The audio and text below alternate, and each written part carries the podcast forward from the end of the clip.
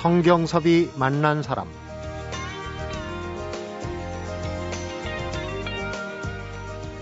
서울의 중랑구 묵동교에서 장평교까지 십리길이 조금 넘는 5km 남짓 거리에 지금 백만송이 장미꽃이 말 그대로 장미거리를 이루면서 절정이라고 그러는데요. 장미거리에 가보는 건 지금 못하면 뭐 내년에 가봐도 되는 일이지만 오늘 놓치면 아무리 기다려도 다시 할 수 없는 일들도 있죠. 그래서 오늘 할 일의 순서를 꼼꼼하게 점검해 보는 일 꼭 필요할 것 같습니다. 성경섭이 만난 사람, 오늘은 김성수 문화평론가 장석주 시인이 함께하는 문화탐방 또 인문학 카페로 꾸며드립니다.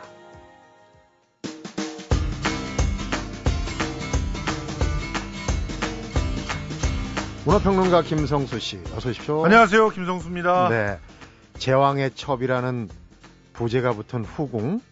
이 영화가 평점은 낮지만 동일 등급 영화 사상 최고의 기록 하나를 세웠어요? 예, 그렇습니다. 후궁 제왕의 첩. 개봉일 하루 동안 27만 명이 넘는 관객이 동원이 됐어요. 네. 근데 이게 어느 정도의 기록이냐면 어, 뭐 여러분들이 지금 어, 그 빛과 그림자라는 드라마 보시면은 뭐 30만이 넘으면 좋겠다, 50만이 넘으면 좋겠다 이렇게 얘기하시잖아요. 네. 그러니까 그때 당시에는 꿈도 꾸지 못했던 숫자가 하루 만에 이루어진 거고요. 한국 영화 중에서 이제 청소년 관람 불가 등급이 하루 동안에 세운 기록으로도 최고고 네. 어, 2012년 개봉한 한국 영화 중에서도 첫날 세운 기록으로 최고 기록입니다. 네. 그러니까 엄청난 인파가 몰렸다는 것을 확인하실 수가 있는데 관심 집중이네요. 그렇습니다. 그 시사회 관객하고 그다음에 전야 상영 관객까지 더해 보면 누적 관객 수가 36만에 지금 육박하니까요. 뭐 100만 넘는 거는 거의 기정사실인 것 같고 과연 얼마나 더 많은 사람들이 에, 이 영화를 보게 될까 이제 관심이 예, 계속적으로 집중되고 있습니다. 네. 근데 이 후궁의 기록이 또 재미난 것이 할리우드 블록버스터들이 아주 대거 지금 오픈을 했거든요. 뭐 프로메테우스라든가 뭐 어, 또 뭐 쟁쟁한 그런 경쟁작들이 있는데 네. 그 경쟁작들과 비교해서 더 안정적인 그런 관객층을 확보했다는 것도 놀랍습니다. 그러니까 네. 19금으로서 이 정도의 관객을 이렇게 그 경쟁을 해서 모았다는 것 자체가 대단한 그 것인데 네.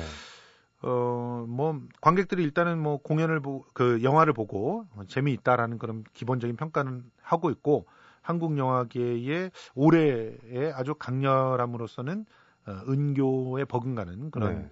어, 그런 강렬한 그런 흥행의 신고식을 치르지 않았나 이렇게 평가를 하고 있는 상황이에요. 네.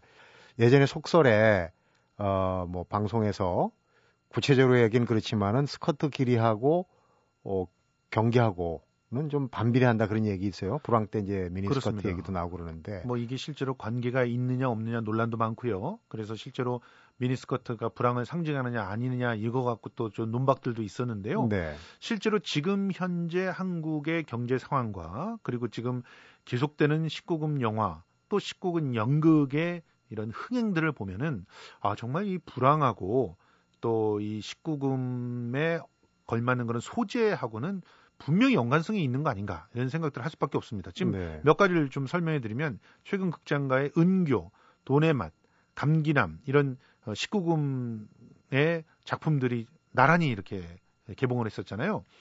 전부 다 100만 이상의 관객들을 어, 유치를 했습니다. 네. 자, 그러면 왜 불황과 이런 19금 영화 지금 현재 그 대학로에도 가보시면은 어, 19금을 당당하게 내걸고 하는 연극들이 꽤 많습니다. 네. 이뭐 이미 이제 이 자리를 통해서도 한번 짚어드린 바가 있는데 왜 이런 19금 연극들이 어, 판을 치는가? 그때 당시는 이제 불황이라고 하는 코드들도 있었지만 뭐 대학로에서 새로운 이제 소재들을 갖다 다양하게 실험도 해보고 또 그리고 어, 성인을 대상으로 하는 타겟 마케팅들이 이렇게 늘어나면서 네. 점차 다양해지는 작품 자체가 다양해지는 어떤 어떤 흐름이다 이렇게 말씀을 드렸었는데 지금 대학로에 가 보시면 다양해지다 못해서 아예 19금이 하나의 큰 트렌드로 상업적인 어떤 트렌드로 자리매김을 하고 있어요. 이런 네. 모습들을 보면은 어 실제로 이런 소재들을 찾고 있다. 문화적으로 어, 이런 그 분석들이 가능하다고 소비층들이. 늘어나는 게 있으니까 그렇죠. 그런 전략이 나오는 거 아니겠습니까? 실제로 뭐 그 소설에서도 이런 그 상황들이 두드러진다고 그랬거든요. 그 베스트셀러 중에서 어, 실제로 미국에서 바람과 함께 사라지다가 엄청나게 인기를 끌었을 때 이 바람과 함께 사라지다도 보면은 사실 불륜적인 소재가 들어가 있지 않습니까? 네. 그리고 이 두 사람의 사랑의 묘사 같은 것이 상, 당히 그때 당시로 보면 파격적인 그런 묘사들을 했었어요. 네. 그게 이제 대공황기에 잘 팔렸던 소설이에요. 그리고 또 버블 붕괴기에 잃어버린 10년 당시에 일본에서 신라건이라고 하는 소설이 엄청나게 인기를 끌었는데 그것도 역시 이러한 내용들이었죠. 네. 그리고 이 대부분 이런 강렬한 그 소재를 통해서 시선을 붙잡아 둔 다음에 거기서 그 시선에 걸맞는 또 메시지를 담는다 이런 분석들도 있어요. 다시 말해서 지금 19금 영화들을 갖다 쭉 살펴보면요 만만치 않은 그런 사회적인 울림들이 있는 그런 영화들이 많지 않습니까? 네. 지금 강기남 정도가 아주 상업적인 영화라고 볼 수 있지만 도네마 같은 경우는 아주 대놓고 어, 자본주의 사회를 풍자하고 있죠. 네. 은교라고 하는 그런 영화도 아주 묵직한 메시지를 담고 있습니다. 그리고 음. 이번 후궁 같은 경우도요. 역시 어, 메시지가 없다고 말할 수 없는 그그 그 영화를 보고 나면 누구나 다 한 번쯤 네. 어, 자신의 그 자신이 지금 뭘 하고 있고 뭘 진짜 어, 바라고 있는지 그리고 이 결핍이라고 하는 것이 상대적인 결핍이 굉장히 극심하다는 것을 느끼게 됩니다. 네. 이게 마치 우리가 이 자본주의라고 하는 그것도 어마어마하게 성장해 있는 이런 어, 고소비 사회에서 마치 자기의 진정한 사랑은 획득하지 못하는 그런 왕의 모습들을 갖다 우리 스스로에 투영할 수도 있거든요. 네. 이런 상황들이 결과적으로는 이 흥행을 갖다가 불지피는 그런 요소가 되고 있지 않냐 이런 얘기들 을 갖다 하고 있는데요. 아무튼 어, 여러 가지 논란들 속에서도 19금 영화가 이 불황이라고 하는 시기를 타개하는 문화적인 대체제가 대체적인 소비재가 되어 있다고 한다면 네. 어, 우리가 이 문제를 어, 본격적으로 좀 다루려고 한, 다면 이 대체제를 정말 효율적으로 어, 원래의 소비들이 가능하게끔 하면서 우리 사회를 갖다 좀 위로해 줄 수 있지 않을까 이런 생각들을 해보면서요. 어, 무엇보다도 이 욕구 불만에 사로잡혀 있는 이, 이 성인들을 어떻게 해소를 해줄 수 있는지, 이 스트레스를 어떻게 풀어줄 수 있는지 이런 고민들을 더불어 우리 사회가 해야 되지 않을까 하는 생각들도 해봅니다. 네, 지금 뭐 김성수 씨도 얘기했지만 19금 영화가 그 우리가 흔히 하는 말로 벗기기 이런 대로 끝나는 게 아니라 무슨 이제 의미를 좀 부여하고 네. 그걸 좀 승화시킬 수 있는 부분들이 나타나는 그래도 그나마 좀 바람직하지 않나 그런 예. 생각이 듭니다. 아, 이쯤에서 노래 한 곡 듣고 가겠습니다. 이 노래는 뭐 아주 어, 이 19금이 아닌 정말 순결한 사랑의 노래입니다. 에밀로 해리스가 벌써 65세예요. 예전에 아. 긴 생머리 휘날리면서 노래를 불렀는데 우리가 사랑의 서약으로 번역이 돼서 번안이 돼서 들렸던 그 노래죠. My Love. 네. 한번 들어보겠습니다.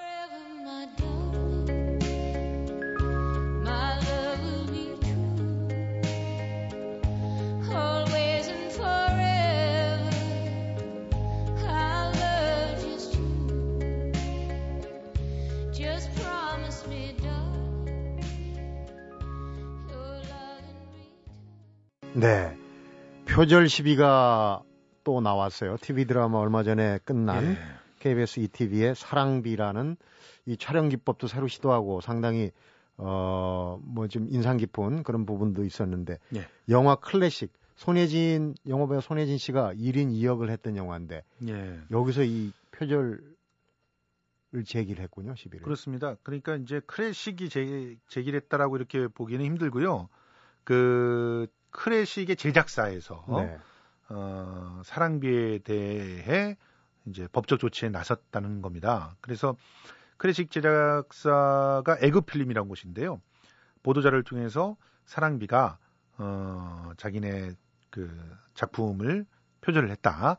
어, 그 내용이 이제 좀 보면은 구체적인 이제 줄거리나 사건의 전개 과정, 또 등장인물 사이의 상호 관계, 또 등장인물의 내면을 표현, 표현을 하고 그 이후에 사건의 전개를 이끌어가는 그런 장면들 또 에피소드들 뭐 이런 것들이 영화 클래식에서부터 이제 저작권을 갖다가 침해한 것이다 이런 음. 주장들을 음. 갖다 했고요.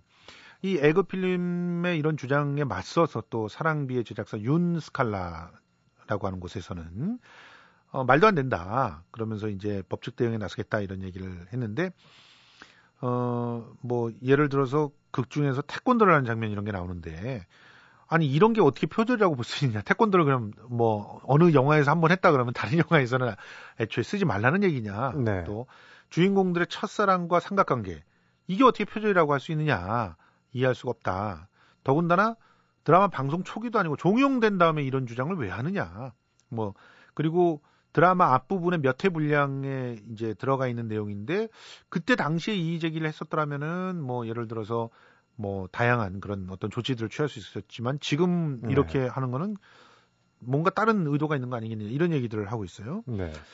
그러니까 이제 지금 본격적으로 이제 영화와 드라마가 이제 그 표절에 관련된 그런 어, 상황을 놓고 법적인 다툼을 벌일 그런 직전에까지 가 있는 그런 상황입니다. 네. 근데 사실 외국에서는 어, 이런 사례들이 적잖아 있습니다. 그 영화가 드라마가 동시에 진행이 될 때도 많이 있고 더군다나 또 아이디어라고 하는 게 한 번 또 트렌드가 이렇게 불어 닥치면 거기서 거기인 경우들이 많거든요. 그렇죠. 그러다 보면은 또 우리나라 같은 경우는 좀 독특한 상황인데 드라마를 쓰는 작가들하고 시나리오를 쓰는 작가들하고 좀 많이 겹쳐요. 네. 겹치다 보니까 어떤 아이디어가 있고 그 아이디어가 한 바퀴 이렇게 돌면 그 아이디어 중에서 일부들이 이렇게 차용되는 그런 경우들이 심심치 않게 있었거든요. 솔직히 어, 지금은 그나마 좀 줄어들었지만 한 5, 6년 전만 해도요.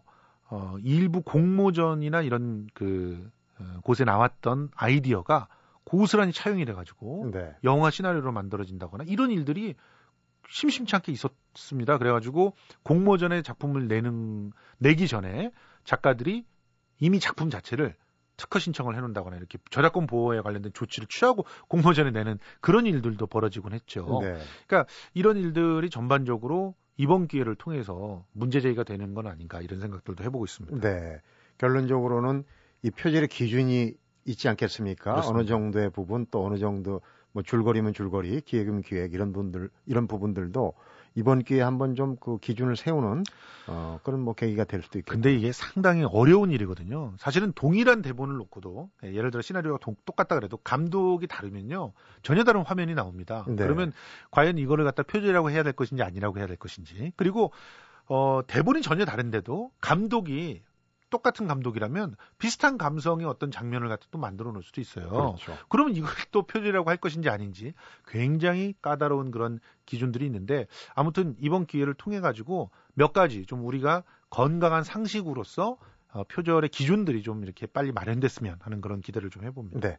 공연 소식입니다. 세계적인 싱어송라이터죠. 제이슨 브라즈가 남이섬에 뜬다고 그래서 지금 뭐 시끌벅적하네요. 그렇습니다. 9일서부터 어, 10일까지 레인보우 아일랜드 페스티벌이 열립니다. 어, 이 레인보우 아일랜드는 음악과 캠핑을 접목해가지고 어, 숲이 우거진 자연에서 여유롭게 음악을 즐길 수 있게 하는 신개념 뮤직 페스티벌인데 이제 춘천 남이섬에서 펼쳐지거든요. 네. 근데 여기에 지금 우리나라의 그야말로 인생 역전의 대, 명사로 이제 떠오르고 있는 버스커 버스커가 네. 어, 또 헤드라이너가 돼 있고 또 공연의 황제인 이승환도 그 참여하고 있고 공이로비도 온다 그러죠. 네. 또김 씨가 참여하고 있는 뜨거운 감자 또 강산의 밴드 어, 이런 팀들이 그 참여한다 그래서 벌써부터 아주 관심이 높았거든요. 네. 근데 여기에 세계적인 싱어송라이터 제이슨 무라주가 온다고 해가지고 벌써 이제 이 입국을 갖다 했다고 하거든요. 네. 그러니까 뭐 제이슨 무라주를 보려고 하는 분들이 뭐 어, 몰려들어서 아주 어, 대성황을 이루지 않을까 이런 기대를 하고 있는 그런 공연입니다. 네, 제이슨 브라스가 우리나라에 온 거는 지금 이번이 처음이 아니에요? 몇 차례? 예, 벌써 지금 다섯 번째인데요. 어. 어, 이미 세 차례 단독 공연을 가졌고 또 락 페스티벌도 한번 왔었습니다. 2006년에 펜타포트에. 근데 올 때마다 제이슨 므라즈의 그 팬들이 더 많아지고 더 광적되는 것 같아요. 네. 실제로 우리가 어, 오디션 프로그램에서 자신의 롤 모델로 제이슨 므라즈를 들고 있는 그런 사람들이 점점 더 늘어나고 있거든요. 그만큼 한국에 어, 이런 팬들이 많은데 제이슨 므라즈도 실제로 와가지고 어, 인터뷰를 했어요. 기자회견을 네. 하는데 한국 팬들만큼 광적인 관객이 없다. 그래서 늘 한국에 오면 에너지를 받아간다. 이런 얘기 들어요. 역동적이죠. 우리 그렇죠. 팬들이. 우리는 뭐 노래를 다 따라하지 않습니까? 이런 관객들이 전 세계적으로 없습니다. 네. 그러다 보니까 어, 레인보우 아일랜드에 이제 집중이 되고 있는데요. 아무튼 이번에 또 제이슨 무라즈가 어떻게 우리 관객들을 사로잡을지 기대가 됩니다. 네. 김성수 씨 오늘 문학의 소식 재밌게 잘 들었습니다. 고맙습니다. 성경섭이 만난 사람 오늘은 김성수 문화평론가 또 장석주 시인이 함께하는 문화탐방과 인문학 카페로 만나보고 있는데요. 노래 한 곡 들으면서 잠깐 숨 돌리고 하겠습니다. 캐롤 키드입니다. When I Dream.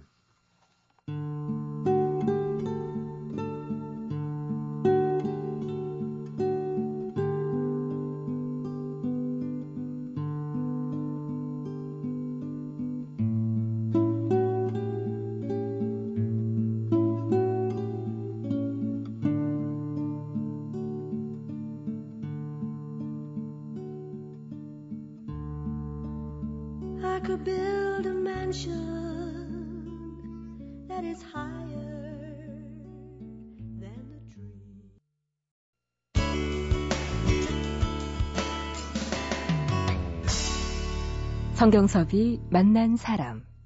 장석주 씨 어서 오십시오. 네, 안녕하세요. 오늘 소개할 책은 글쎄 재미있을까 어려울까 조금 어, 뭐좀 쉽지는 않은데요. 어, 얘기하기는 힘들 것 같습니다. 감정을 과학한다는 네. 제목인데 감정과 과학은 사실은 상반된 어, 위치에 있을 수도 있는 내용이거든요. 네.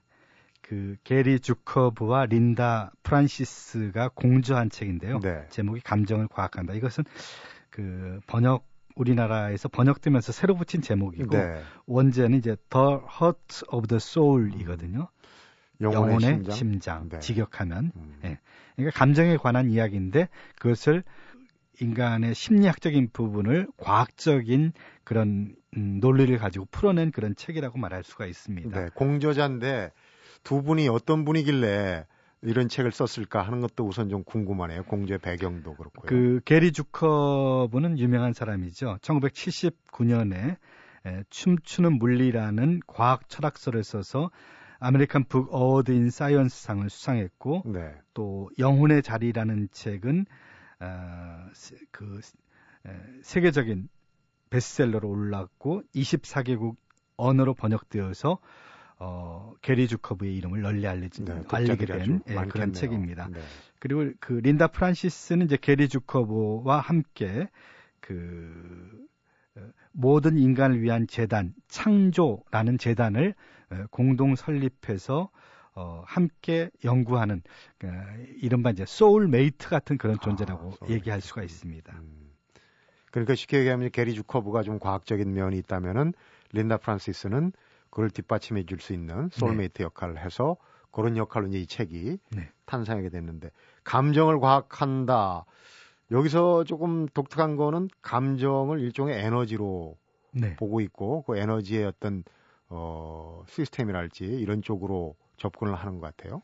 그 감정이라는 것은 이제 화라든지 슬픔이라든지 뭐 분노라든지 절망이라든지 이런 것들 그러니까 사람들 사람을 흔히 뭐 감정의 동물이다라고 얘기도 하죠. 네. 그러니까 감정에 따라서 어떤 그 생각이나 행동이 나오기도 하고요. 근데 이제 감정을 대개는 우리가 그 어떤 사물이나 상황이나 사람과의 상호 관계 속에서 이렇게 나오는 반응이라고 생각하는데 네. 이 책에서는 조금 달라요. 그렇습니다. 그것은 어떤 그 우리 인간의 그 인간을 관통하는 에너지의 흐름이다라고 얘기합니다. 음. 아, 단순히 어떤 그 화학 작용이나 아, 호르몬 혹은 신경 전, 전달 물질의 에, 과다나 결핍에서 나오는 어떤 상태가 아니라 바로 자기 그 에너지 시스템에서 나오는 거라는 거죠. 그러니까 아, 자기 영혼 혹은 그 자기 그 삶이 지금 어떤 상태인가를 감정은 그것을 에, 에, 알려주는 하나의 신호, 시그널이라는 음. 그런 얘기입니다. 우리가 감정 얘기하면 이제 기복이 심해가지고 잘 예측하기도 힘들고 돌발적인 상황도 생기고 이렇게 이제 알고 있는데 에너지고 그대 흐름이다 그러면은 그걸 예측하고 또 어떤 어 조금 극단적으로 얘기하면 조금 이론화할 수 있는 부분도 있다는 생각이 얼핏 드는데요. 네, 조절할 수 있다는 얘기니까. 네. 그러니까 자신의 감정은 에, 다른 사람이나 사물과의 상호, 상호작용에서 나오지 않고 자신의 에너지 시스템에서 나오는 것이고 그 내 감정은 내 메시지, 내 신체 메시지 혹은 내 영혼의 메시지라는 거죠. 음. 그거를 잘 들여봐야 지금 내 삶에 일어나고 있는 문제들이 어딘가 잘못되었다는 것을 알 수 있다는 거죠. 예를 들어서 우리가 화나 분노나 뭐 질투나 시기심 그런 부정적인 감정이 예, 분출할 때 내 에너지 시스템 상에 어떤 문제가 있다는 거죠. 네. 그래서 그것을 바로잡지 않으면 내가 내 삶이 이그러지고 잘못된 방향으로 간다는 거죠. 음. 그러니까 어, 내 영혼이 지금 어떤 상태인지, 내 에너지의 흐름이 에, 건강한 건지 그렇지 않은지를 이 감정이라는 것이 내 몸이 혹은 내 영혼이 나에게 주는 신호들이라는 거죠. 네. 그러니까 당연히 에, 내 감정에 대해서 주의 깊이 살펴보고 그러면 우리가 볼 수 없는 내 내면의 어떤 흐름들을 우리가 그것을 통해서 알 수 있고 그래서 그것을 조절하면서 조금 더 어, 긍정적이고 더 건강한 방식의 삶을 살 수 있다는 얘기죠. 그렇군요. 책의 목차를 살펴보니까 이제 각 장마다 감정을 올바로 이해하는데 아주 필요한 핵심 내용들이 담겨져 있는데 우선 첫 장, 1장의 제목이 감정은 삶이 나에게 보내는 메시지다. 음. 예전에 질병 얘기하면 질병은 내 몸이 나한테 보내는 메시지다. 네. 내 살아온 어, 경력이다. 뭐 이런 얘기하고. 그렇죠. 어, 맞습니다. 어, 좀 겹쳐지는 부분이 있어요. 네. 그러니까 이 그 질병과 감정은 또 상관관계가 있겠죠. 네. 그런 상관관계. 똑같이 삶에서 나오는 거니까. 음. 그러니까 예를 들어서 우리가 어떤 분노를 계속 품고 있으면 이게 정말 그 우리 그 오장육부 장기에 분명히 부정적인 약, 역, 저걸 역할을 할 겁니다. 영향을 주죠. 예, 독성을 내보내고 그런 것들이 이제 뭐 세포 변이를 일으켜서 어 암으로 발전할 수도 있을 거고 다른 질병을 만들 수 있을 거고 분명히 심리적인 그러니까 인간이 참 신비한 존재가 몸과 이 어떤 정신 혹은 감정이 이게 분리되어 있는 것이 아니라 결국 몸이 감정이고 감정이 몸이라는 것이는 네. 몸이 정신이고 정신이 또 몸이고 그것을 이원론적으로 잘라서 어, 볼 수가 있는 게 이게 서로 연관되어 있다는 거죠. 그러니까 그런 면에서 어, 감정이라는 것, 내 감정이라는 것이 굉장히 중요한 어, 내 삶의 어떤 상태를 결정하는 혹은 음. 현재를 보여주는 신호들이기 때문에 에, 그런 관점에서 그럼 어떻게 그 감정을 좋은 에너지 상태로 끌고 갈 것인가 우리 삶을 긍정적인 방향으로 어떻게 전환할 것인가에 대한 어떤 에, 과학적인 그런 프로세스 이런 것들을 연구한 책이라고 말할 수가 있습니다. 쉽게 얘기하면 내 감정을 제대로 이해하는 게 모든 상황에 나쁜 쪽으로 흘리지 않도록 하는 이제 예방약이 될 수 있다는 얘기인데 네. 두 번째 장에 가면 이제 구체적으로 감정 혁명 프로젝트를 얘기하고 있어요. 그러니까 감정을 혁명해야 된다. 많이 바꿀 부분이 많다는 얘기겠죠. 어떤 내용들이 많이 나옵니까 좀?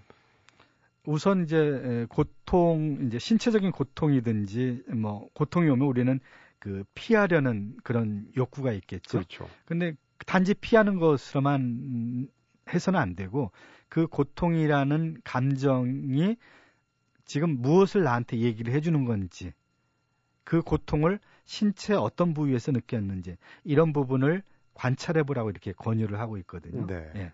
그리고 일, 이를테면 화 이런 것들은 사실은 우리 안에 있는 어떤 무력감의 표현이라는 거죠. 아, 그 정말 공감이 되는 예, 아무것도 할 수 없은 내 힘을 어떻게 할 수 없는 상황에 부닥칠 때 사람은 화를 낸다는 거죠. 네. 예. 그러니까 예, 그런 화를 낼 때 그 화라는 감정이 내 그 영혼에 어떤 것을 보여주는 신호인지를 그러니까 보라는 얘기죠. 그리고 이제 에, 또 일중독증 같은 거. 네. 일중독증은 오히려 여기서는 에, 그것이 고통스러운 잠이다. 그러니까 깨어 있는 것이 아니라 잠든 상태라는 얘기죠. 그런 네. 것들이 영혼이 잠들어 있는 상태가 일중독증이라는 얘기죠. 그리고 그 감정에 무지하면 감정에 또 지배를 당한다는 얘기도 있고요. 네. 또 완벽주의라는 거. 뭐 저도 좀 완벽주의 같은 것 경향이 있는데 그것은 현실에 대한 두려움에서 비롯되는 것이라는 거죠. 네. 그러니까 지나친 완벽주의라는 것은 사실은 현실에 대한 지나친 두려움이기 때문에 자기를 결국 학대하고 실패할 확률이 높아진다는 거죠. 네. 그러니까 그리고 어, 어, 내 인생이라는 것은 내가 주인공인 영화거든요. 네. 그러니까 내가 주인공이라는 걸 항상 생각해야 된다는 거. 근데 많은 사람들은 또 뭔가 그 자기 자신을 자기 자신 혹은 자기 감정을 소외시키는 사람들이 있어요. 자기를 홀대하는 사람들이 있죠. 네. 자기 비하적인 생각. 이런 사람들은 그 자기 존중감도 떨어지고 많은 자살하는 사람들의 경우가 이런 경우거든요. 네. 자기 존중감이 부지하거나 결핍된 사람들이 자살에 이른다는 얘기죠. 그리고 어, 지나친 낙관주의는 또 어, 그 어떤 미래나 어떤 상황에 대한 에, 정확한 분별력 같은 걸 흐릴 수가 있다. 네. 는 거죠. 자기를 에, 일종의 어떤 그 암시나 해서 마비, 의식을 마비시키는 거죠. 투명한 의식이 아니라 의, 의식을 마비시켜서 그냥 편안함 속에 있기 위해서 지나친 낙관주의적인 생각 자기. 도치예요. 자기 도치죠. 네. 그러니까 이제 불행한 경우 이런 것도 생각을 하고 저 대처를 하고 그래야 되는데 너무 낙관을 하다 보면은 시야가 좁아질 수밖에 없다. 네. 그렇게 이해가 되네요. 그리고 이제 알코올과 마약에 의존하는 사람들. 이것은 알코올과 마약이 결코 고통을 없애주는 처방전이 아니라는 거. 네. 결국 그걸 깨고 나면 또 똑같은 고통이 기다리고 있다는 거. 이런 거. 그다음에 폭식의 에, 치료는 사랑과 믿음, 자기 자신에 대한 신뢰, 음. 자기를 믿어야 된다는 얘기죠. 그리고 이제 어떤 경우 어떤 사람들은 이제 섹스홀릭 지나치게 에, 성에 집착하고 네. 탐닉하는 사람도 있는데 이거는 고통에서 벗어나려는 몸부림이라는 얘기죠. 이렇게 뭐 고통, 화, 일, 중독증, 뭐 완벽주의 이런 것들이 우리 안에 있는 어떤 것들을 보여주는 신호들이라는 거죠. 우리 주변에서 사실은 이런 특히 이제 현대로 올수록 많이 보게 되고 네. 스스로 또 겪게 되는 그런 현상들인데 앞에서 얘기했듯이 힌트를 주지 않았습니까? 이게 이런 모든 것들이 에너지의 흐름이고 어 이해할 제대로 이해한다면 이제 이걸 좀 어, 컨트롤할 수 있는, 통제할 수 있는 그런 힘이 생기게 된다는 건데, 3장에서 그런 부분이 나오는군요. 네. 그러니까 삶이 하나 그 현대인들이 안고 있는 여러 가지 문제들을 삶의 문제들을 해결할 수 있는 키라는 거죠. 그러니까 감정. 네, 감정. 감정이. 그래서 어 자기 감정에 대해서 어 항상 관심을 갖고 주의를 기울이고 거, 결국은 내 생각이나 내 행동이 그 감정과 함께 간다는 거죠. 네. 떨어질래야 떨어질 수 없는. 결국 내가 어떤 행동을 하고 어떤 선택을 하고 이런 것들이 결국은 그 기본적인 바탕은 감정이라는 거죠. 그러니까 그 감정이라는 것은 결국 내가 어떤 사람이 되느냐를 결정하는 아주 중요한 그런 거라는 거죠. 네. 그래서 어, 인생의 모든 그런 문제들, 파생되는 문제들의 키는 결국 감정에 있다. 음. 그러니까 자기 감정을 관찰하고 그 감정을 제어하고 또 그것에 또 어떤 면에서는 또 충실한 이런 사람이 되라는 얘기 메시지를 감정이 3장에서 담고 있습니다. 모든 정답을 답을 알고 있다 이렇게 이제 이해도 되는 부분인데 어 감정하고 과학의 어떤 연계냐 감정을 과학한다 했는데 우리가 흔히 이제 이런 비슷한 얘기를 뇌과학 분야 이 그 분야에서 좀 얘기를 흔히들 듣거든요. 그런데 네. 같은 면도 많은 것 같아 좀 약간 그 뉘앙스랄지 다르죠. 차이가 있어요. 예. 결국 이제 그 뇌라는 것은 뭐 너무나 많은 것들을 관장 우리 감정도 뇌에서 나오는 것도 있고요. 네. 또뭐 어, 기억도 있고 또 어떤 뭐 운동 신경 이런 것들 혹은 호르몬 이런 것들을 전체를 관장하는 건 이제 뇌 뇌 과학이고 네. 어, 감정은 또 뇌 과학의 한 부분이 아닌가라는 생각이 들어요. 네. 예. 그래서 이것을 같이 보기는 좀 어려 어렵지 않은가 싶은데 근데 이 그 한국어판 제목이 참 기가 막힌 거죠. 감정을 과학한다라는 제목으로 해서 어떻게 보면 이 책이 얘기하고 있는 그런 메시지를 더 핵심적으로 좀 담아낸 제목이 아닌가라는 생각에서 흥미를 가졌고 네. 어, 이 책을 읽고 나서 저도 아, 내 감정에 대해서 조금 더 투명하고 좀 이렇게 분별력을 갖고 바라볼 음. 수 있는 그런 어떤 힘 같은 걸 더 얻었다고 할까요? 네. 예. 우리가 흔히들 감정에 격해져 가지고 사리 분별이 잘 안 될 위험에 처했을 때 감정에 너무 휘둘리지 마라 이런 네. 얘기를 하거든요. 네. 그런 얘기에 좀 구체적인 그 항목들이 여기에 참 어, 교훈처럼 적혀 있으면 오늘 좋은 내용 소개받았고요. 앞으로 네. 생활에 원용할 수 있는 그런 부분이 많은 것 같습니다. 오늘 고맙습니다. 네. 성경섭이 만난 사람 오늘은 김성수 문화평론가와 장석주 시인이 꾸며드린 문화탐방과 인문학 카페로 만나봤습니다. 오늘이나 이번 주에 내 마음을 뒤흔든 사건이 없었는지를 일단 생각해보고 또 예전에도 이와 비슷한 일이 일어났던 때를 회상해 본 다음에 더 나아가서 다시 어렸을 때로 돌아가서 혹시 비슷한 감정과 생각을 가졌던 적은 없는지를 찾아내서 내 감정을 정확하게 읽고 난다면 같은 감정으로 인해서 마음이 흔들리고 혼란스러운 일은 다시 일어나지 않을 거라고 합니다. 감정 지도를 잘 만들어서 길을 잃어버리지 않는 주말 되시기 바랍니다. 성경섭이 만난 사람 오늘은 여기서 인사드립니다.